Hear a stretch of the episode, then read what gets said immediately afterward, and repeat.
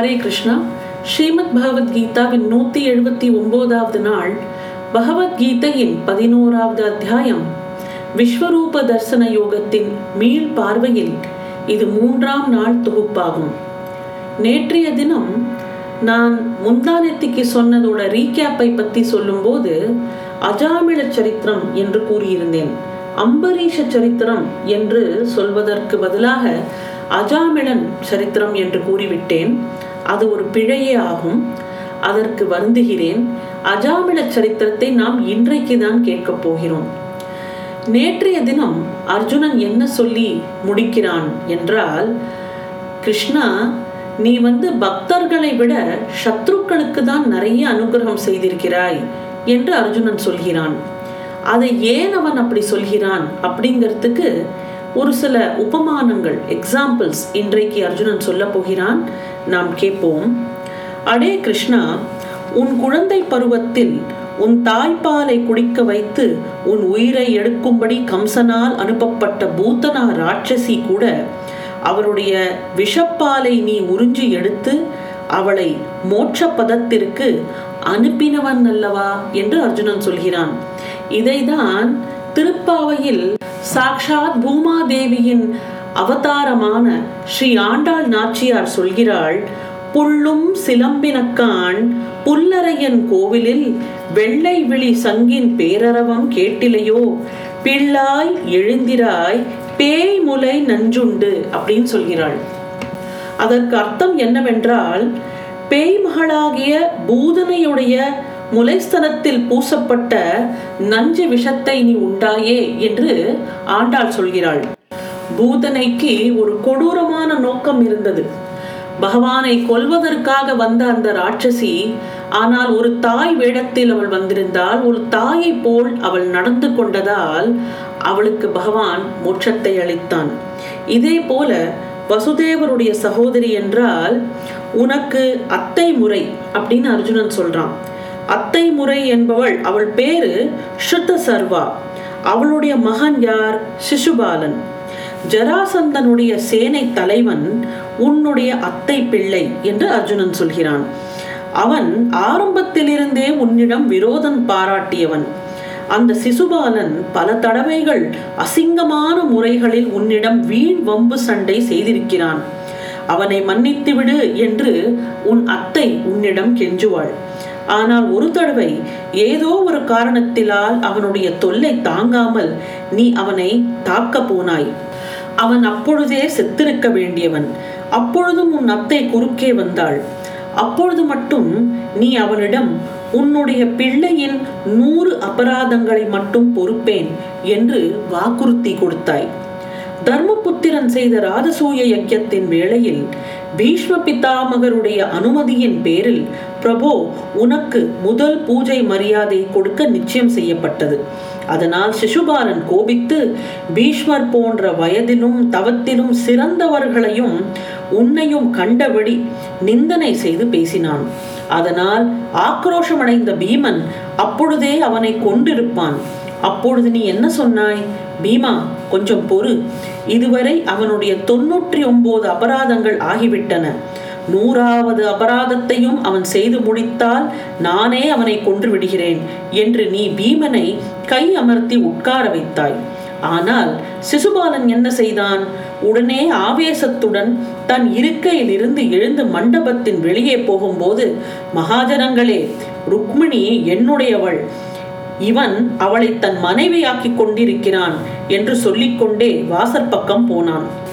கிருஷ்ணன் சிசுபாலனுடைய அந்த வார்த்தைகளை நூறாவது அபராதம் என்று சொல்லி தன் வலது கையில் இருந்த சுதர்சன சக்கரத்தை சிசுபாலன் மேல் ஏவினான். அந்த சுதர்சன சக்கரமானது கண்ணிமைக்கும் நேரத்தில் சுற்றி சுழன்று சிசுபாலனுடைய தலையை அனாயாசமாக அறுத்து ஒரு துளி ரத்தம் கூட சிந்தாமல் கிருஷ்ணனின் காலடியில் கொண்டு சேர்த்து விட்டது. அவனுடைய தலையிலிருந்து கிளம்பிய அந்த பிராண ஜோதி கிருஷ்ணனுடைய தேகத்தில் கலந்ததை அங்கு கூடியிருந்த எல்லாரும் பார்த்தனர்.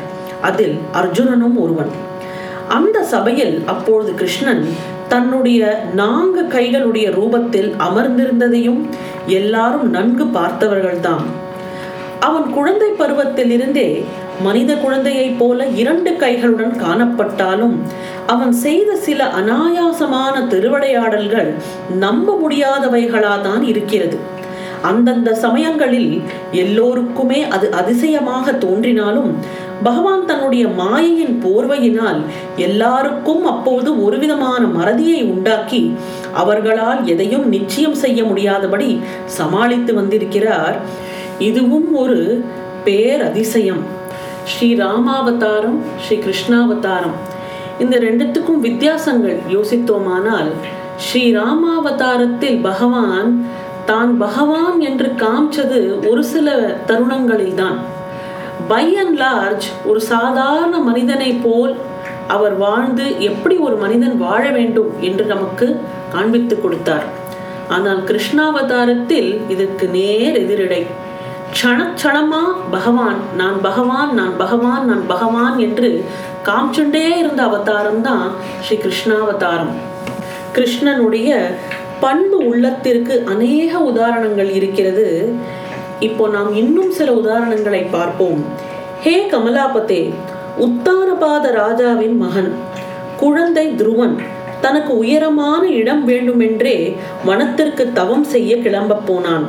இந்த துருவனுக்கு என்ன ஆசை என்றால் தன் அப்பாவின் மடியில் உட்கார வேண்டும் என்ற ஆசை. அந்த உத்தானபாதன் என்ற ராஜாவுக்கு சுனிதி சுருச்சி அப்படின்னு இரண்டு மனைவிகள். துருவன் மூத்த மனைவி சுனிதியோட மகனை ஆவான். அவனுக்கு தன் அப்பாவின் மடியில் உட்கார வேண்டும் என்ற ஆசை. குழந்தை ஓடி போய் அப்பாவிடம் சொல்கிறது நான் உன் மடியில் உட்கார வேண்டும் என்று. அப்போ இந்த சுருச்சி என்ன செய்கிறாள்? நீ உன் தந்தையாரின் மடியில் உட்கார வேண்டும் என்றால் என் வயிற்றில் நீ பிறக்க வேண்டும் என்று சொல்லி அந்த குழந்தையை தள்ளிவிட்டாள். துருவன் மனசுல ரொம்ப சோகமா அழுது கொண்டே அவன் அம்மாவிடம் போய் கேட்கிறான் அம்மா ஏன் எனக்கு இப்படி ஒரு நிலைமை? என்று. அப்போ அம்மா சொல்கிறாள் சுனிதி சொல்கிறாள் நீ பகவானிடம் தான் கேட்க வேண்டும். அம்மா அப்பாவின் மடியில் நீ உட்கார வேண்டும் என்றால் தெய்வ அனுகிரகம் நமக்கு வேண்டும். நாமளும் அப்படி கஷ்டப்பட்டு இருக்கோம் அப்படின்னு பகவானிடம் போய் கேள் என்று சொல்கிறாள். பகவானிடம் அவன் தவம் செய்வதற்காக காட்டுக்கு சென்று விட்டான். இது வந்து ஸ்ரீமத் பாகவதத்தில் துருவ சரித்திரம்ங்கிறது ரொம்ப டீட்டெயில்டா வரும். அதாவது சுருக்கமாக சொல்கிறேன் காற்றுக்கு ஒரு சின்ன குழந்தை காற்றுக்கு போய் தவம் செய்ய வேண்டும் என்று கிளம்பிவிட்டது. ஆனால் தவம் என்றால் என்ன? அதோட கடுமை எப்படி இருக்கும்? அதெல்லாம் அவனுக்கு தெரியாது. நாரத முனி அப்போது அங்கே வந்து இந்த குழந்தைக்கு தவம் என்றால் என்ன என்று புரிய வைத்து நீ தியானம் செய்ய வேண்டும் என்று சொல்கிறார். இந்த குழந்தைக்கு எப்படி தியானம் செய்ய வேண்டும் என்று தெரியவில்லை. அப்போ நாரதர் சொல்கிறார் பகவான் என்னெல்லாம் போட்டுருக்கார் என்ன ஆடை அணிகலன் எல்லாம் பகவானிடம் உள்ளது? இதெல்லாம் கேசாதி பாதம் எப்படி அவன் நினைக்க வேண்டும் என்பதை நாரதர் அவனுக்கு சொல்லிக் கொடுக்கிறார். அதே போல் துருவன் தவம் இருக்கிறான். அந்த மாதிரி கடும் தவம் செய்து அவனுக்கு பகவானின் தரிசனம் கிடைக்கிறது. பகவான் கண்முன் வந்து நின்ன போதும் அவன் கண்ணை திறக்கவே இல்லை. ஏன்னா அவன் மனசுல பகவானை பார்த்துட்டே இருக்கான். அப்ப பகவான் இவனை பார்க்க வைக்க வேண்டும் என்பதற்காக மனசுல இருக்கிற உருவத்தை அப்படியே அழிச்சுட்டாராம். அப்போ உடனே அவன் கண்ணை திறந்து பார்க்கறான். ஐயோ பகவான் மனசுல இருந்த பகவான் தெரியலையேன்னு சடக்குன்னு கண்ணை திறந்து பார்த்தா கண்ணுக்கு முன்னாடி சாக்ஷாத் ஸ்ரீமன் நாராயணன் நிற்பதை பார்க்கிறான் துருவன். அவனுக்கு அப்போதைக்கு ஒண்ணுமே என்ன சொல்ல வேண்டும் என்ன கேட்க வேண்டும்னு ஒண்ணுமே தெரியலையாம். அப்ப நினைச்சுக்கிறான் நம்மளுக்கு ஒரு ஸ்லோகமும் தெரியல ஒரு பாட்டும் தெரியல. பகவான் கண் முன்னாடி நிக்கிறான் நம்மளுக்கு ஒண்ணுமே பேச தெரியலையே அப்படின்னு துருவன் மனதில் நினைக்கும் போது பகவான் தன்னோட சங்குனால அவனோட கன்னத்தை அப்படியே தடவி கொடுத்தாராம். அப்போ உடனே வாயிலேருந்து பிரவாகமா ஸ்ரீமன் நாராயணனோட ஸ்தோத்திரங்கள் துருவன் வாயிலிருந்து வந்ததாம். அவனுக்கு அப்பாவின் மடியில் உட்கார்க்க வேண்டும் என்ற ஆசை. ஆனால் பகவான் அவனுடைய பக்திக்கு மெச்சி அவனை துருவ நட்சத்திரமாக அதாவது வானத்தில் ஒரு நட்சத்திரமாக எப்போதும் இருக்கிற மாதிரி செய்து விட்டான். அப்பேற்பட்ட கருணை அவனுக்கு. வானத்தில் சந்திர சூரியர்களைப் போல் நிரந்தரமாக யாரும் ஒரு பொழுதும் தொலைவில் தள்ள முடியாத இடத்தை அல்லவா கொடுத்தாய் கிருஷ்ணா என்று அர்ஜுனன் சொல்கிறான். அடே பாவி அஜாமிளன் பிராமண குலத்தில் பிறந்தும் தன் வாழ்நாள் முழுவதையும் பாவம் செய்தே கழித்தானே. அவன் சாகும்போது கூட கடைசி நிமிஷத்தில் தன் கடைசி பிள்ளையான நாராயணனை உத்தேசித்து கூப்பிட்டதை கூட நீ நல்ல விதமாக எடுத்துக்கொண்டு அவனையும் கடை தேற்றி விட்டாயே அவனுடைய பிள்ளை அவனை திரும்பி கூட பார்க்கவில்லை. இது மட்டுமா? பிருகுமுனிவர் உன்னை பரீட்சை செய்து பார்ப்பதற்காக உன் மார்பில் பலமாக உதைத்து வடு ஏற்படுத்தியதையும் கூட பெருமையாக உன் மார்பில் ஸ்ரீவத்சம் என்ற பெயரில் இன்னமும் கூட சுமந்து வருகிறாயே. கிருஷ்ணா உன் குரு சாந்தீபரின் மகனை விழுங்கிய சங்காசுரனையும் நீ கொன்று கடை தேற்றியது மட்டுமல்லாமல் அவனுடைய சங்கு ரூபத்தை உபயோகித்து பாஞ்சஜன்யம் என்ற பெயரில் உன்னால் வைபவம் அடைந்திருக்கிறது. கேசவா ஹே மாதவா உன்னுடைய தயாள குணத்திற்கு எல்லையே கிடையாதா? உனக்கு அபகாரம் செய்யும் அநேக பேர்களுக்கு நீ மட்டும் உபகாரம் தான் செய்கிறாய். உன்னுடைய லீலைகளின் சரித்திரம் எவ்வளவு விசித்திரமாக உள்ளது? இன்னும் சொல்லட்டுமா? பக்தன் பிரகலாதனின் பேரன் மகாபலி வல்லமையுடன் தார்மீகம் குணத்துடன் தான் இருந்தான். தன்னுடைய பலத்தினாலும் அசுரகுரு சுக்கராச்சாரியரோட சஞ்சீவினி மந்திரத்தினாலும் தேவர்களையும் கூட அடக்கி வைத்து மிகவும் பிரபாவியாக இருந்தான். அவனுடைய போராத காலம் அவனுக்கு இந்திர பதவியின் மேல் ஆசை வந்துவிட்டது. அந்த பதவிக்காக நூறு யஜ்யங்களின் சங்கல்பங்களையும் தன் குருவின் உதவியோடு செய்து முடித்து விட்டான் ஆயிற்று இன்னும் ஒரே ஒரு யஜ்யம் தான் பாக்கி. அதையும் முடித்து அவன் மட்டும் இந்திர பதவியை ஏற்றுவிட்டால் தேவர்களான நாம் எல்லாரும் அடியோடும் தொலைந்தோம் என்று மிகவும் பயத்திற்கு உள்ளான தேவர்கள் உடனே பார்க்கடலில் சயனம் செய்யும் விஷ்ணுவிடம் போய் முறையிட்டு வருந்தினார்கள். இதற்கு பகவான் நான் தேவர்களை காப்பாற்றுகிறேன் என்ற வாக்குறுதியை கொடுத்துவிட்டு வாமனாவதாரம் எடுத்தார். ஆஹா அந்த அவதாரம் எவ்வளவு கண்ணிறைவாக இருந்தது! பால பிரம்மச்சாரி உருவம். இடுப்பில் கௌபீனம் கழுத்தில் மார்பில் தகதகக்கும் வெள்ளி பூணூல் ருத்ராட்ச மாலை தலைமேல் முடிந்த சிகை கண்களில் ஜொலிக்கும் தேஜஸின் கூர்மை வலது கையில் பிரித்த நிலையில் சிறிய தாழங்குடை இடது கையில் பளபளப்பாக தேய்த்த சிறிய தண்ணீர் கமண்டலம். தன் இளம் பட்டு பாதங்களில் மரத்தாலான சிறிய பாதுகைகள் இடது தோள் பக்கம் சாதாரண நூல் துண்டு போட்ட ஒரு நிலை. வெகு தூரம் நடந்து வந்த களைப்பு முகத்தில் தெரிந்தது. ஆனாலும் யஜ்யம் ஆரம்பிக்கும் சரியான சுபமான நேரம். கூடியிருந்தவர்கள் எல்லாரையும் கடந்து நேராக மகாபலியிடம் வந்து வணங்கி யாசகம் கேட்கிறான் பகவான். தர்மவானான மகாபலிக்கும் அவனை பார்த்து இனம் புரியாத ஒரு சந்தோஷம்.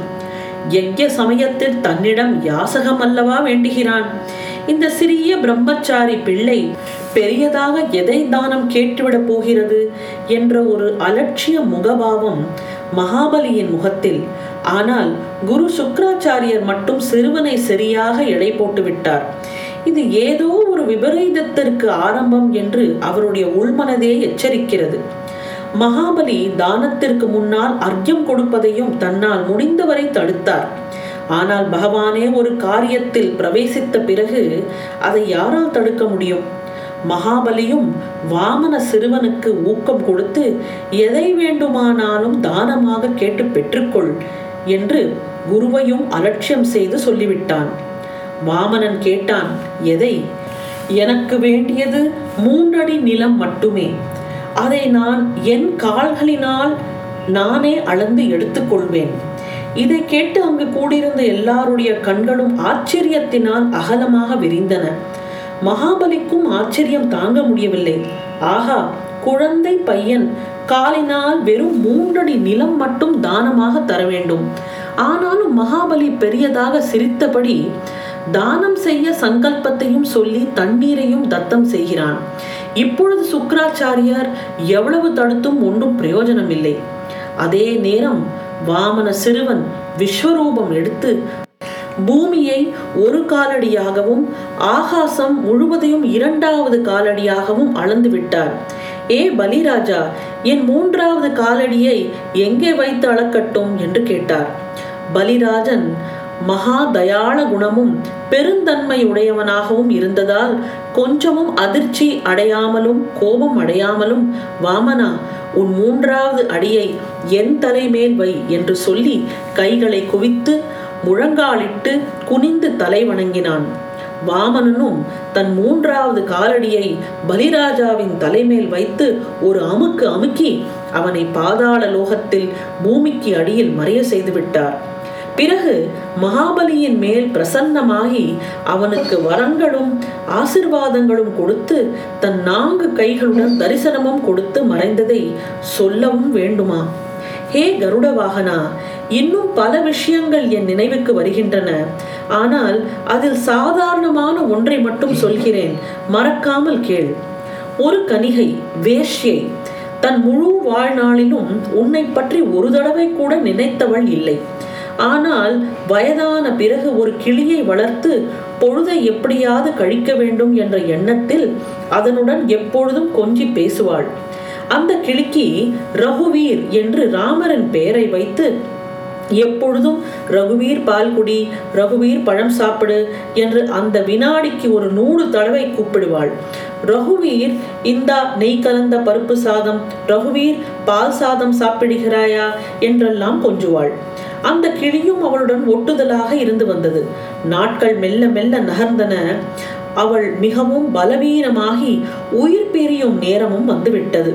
இருந்தாலும் அவள் வாய் மட்டும் ரகுவீர் ரகுவீர் என்று முணுமுணுத்து வந்தது. என்ன ஒரு ஆச்சரியம். அவள் முன்னால் அந்த ரகுவீர் என்ற ராமச்சந்திரன் தன்னுடைய வில்லுடன் காட்சி கொடுத்து அவளை தன் சொரூபத்தில் ஏற்றுக்கொண்டு விட்டான். தேவாதி தேவனே இப்படியெல்லாம் நினைத்து கூட பார்க்க முடியாத யோகா யோகங்களில் உன் பெயருக்கே அதிக மகிமை ஏற்பட்டு எத்தனை மகாபாவிகள் நொண்டி முடவன் ஊமை செவிடன் யானை சிலந்தி பாம்புகள் பல்லிகள் எல்லாவற்றிடமும் நீ தயவு காட்டியிருக்கிறாய். அவைகள் எல்லாம் எண்ணிக்கையில் அடங்குமா என்ன? கிருஷ்ணா இந்த விதமாக பார்த்தால் உன்னிடம் எனக்கு அதிக நெருக்கமும் உரிமையான அதிகாரமும் இருக்கிறது இல்லையா எந்த காமதேனு ஜகத்தில் யாரிடமும் பிரசன்னமாகிறதோ அந்த காமதேனு தன்னுடைய கன்றான நந்தினியை பட்டினியாக வைக்குமா? அதனால் பிரபு நீ என்னுடைய இச்சைப்படி எனக்கு உன்னுடைய விஸ்வரூபம் கட்டாயம் காட்டுவாய். ஆனால் எனக்கு உன்னுடைய விஸ்வரூபம் பார்க்க வேண்டிய தகுதி முதலில் கொடு. அதோடு அது எனக்கு உள்ளபடி விளங்கும் என்று உனக்கு நிச்சயமாக தெரிந்தால் மட்டும் என் ஆசையை பூர்த்தி செய். பகவான் அர்ஜுனனுடைய இந்த மிக உருக்கமான வேண்டுகோளையும் உற்சாக பூர்ணமான பேச்சுகளையும் கேட்டானே தவிர அர்ஜுனனுடைய அதற்கு வேண்டிய தகுதி எனக்கு உண்டா பார் என்று சொன்னதை கவனத்திலேயே வைக்கவில்லை. ஏனென்றால் அவன் கேட்டவுடனே பகவான் சட்டுன்னு காமிச்சாலியா விஸ்வரூபம்? நமக்கு தகுதி இருக்கிறதா என்பதை பார்த்து ஆண்டவன் நமக்கு அனுகிரகம் பண்றதே இல்லை. தகுதி இருக்கான்னு பார்த்தா நம்மளுக்கு தகுதியே கிடையாது. அவன் நம்மளோட இச்சையை பூர்த்தி செய்கிறான். ஆண்டவனிடம் நாம் நெருங்க வேண்டும் என்று ஒரு அடி எடுத்து வைத்தோமானால் அவன் பத்தடி எடுத்து நம்மளை கை தூக்கி விடுகிறான். இதுதான் உண்மை. மனசுல நீங்காத ஆழமான தூய்மையான பக்தி இருக்கிறதா என்பது மட்டும்தான் ஆண்டவன் பார்க்கிறான். பக்த சிரேஷ்டனும் தன் பிரிய தோழனுமான அர்ஜுனனுடைய வேண்டுகோளை கேட்டதும் ஷட்குண ஐஸ்வர்ய சம்பன்னனும் சார்வ பௌமனுமான ஸ்ரீமன் நாராயணுடைய பெருமை காணாமல் போய்விட்டது. காரணம் கிருஷ்ண கருணை மோகம் அர்ஜுனன் பருவமழை அங்கு வேறுபாடே இல்லை. பௌர்ணமி சந்திரன் அடிவானத்தில் உதயமாகும் போதே மகாசமுத்திரம் அலைகளால் எப்படி பொங்கி எழுந்து ஆர்ப்பரிக்குமோ அதுபோல கிருஷ்ணனும் தன்னை மறந்தான். பிரசன்னமான ஆவேசத்துடன் ஒரே அடியாக கர்ஜனை செய்து சொல்லுகிறான் அர்ஜுனா பார் பார் என்னுடைய ஆனந்த ரூபங்களை. அர்ஜுனன் முன்னால் பல ரூபங்கள் வேகமாக தோன்றியலாயின. ஆஹா என்ன எல்லையில்லாத தாராளம். கேட்கும் யாசகனுக்கு ஆயிரம் பங்காய் கொடுக்கும் அந்த தாராளம் பகவானுடையது. இரண்டாயிரம் கண்களுடைய சேஷனுக்கும் இப்படிப்பட்ட விஸ்வரூபம் இதுவரை காண கிடைத்திருக்காது.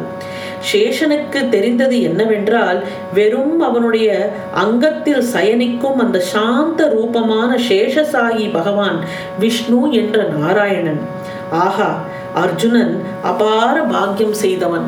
விஸ்வரூபத்தின் பல தோற்றங்களை பற்றிய வர்ணனை பகவத்கீதையின் நூத்தி எண்பதாவது நாளான நாளை நாம் கேட்போம். உங்களை நாளை சந்திக்கின்றேன். நன்றி வணக்கம்.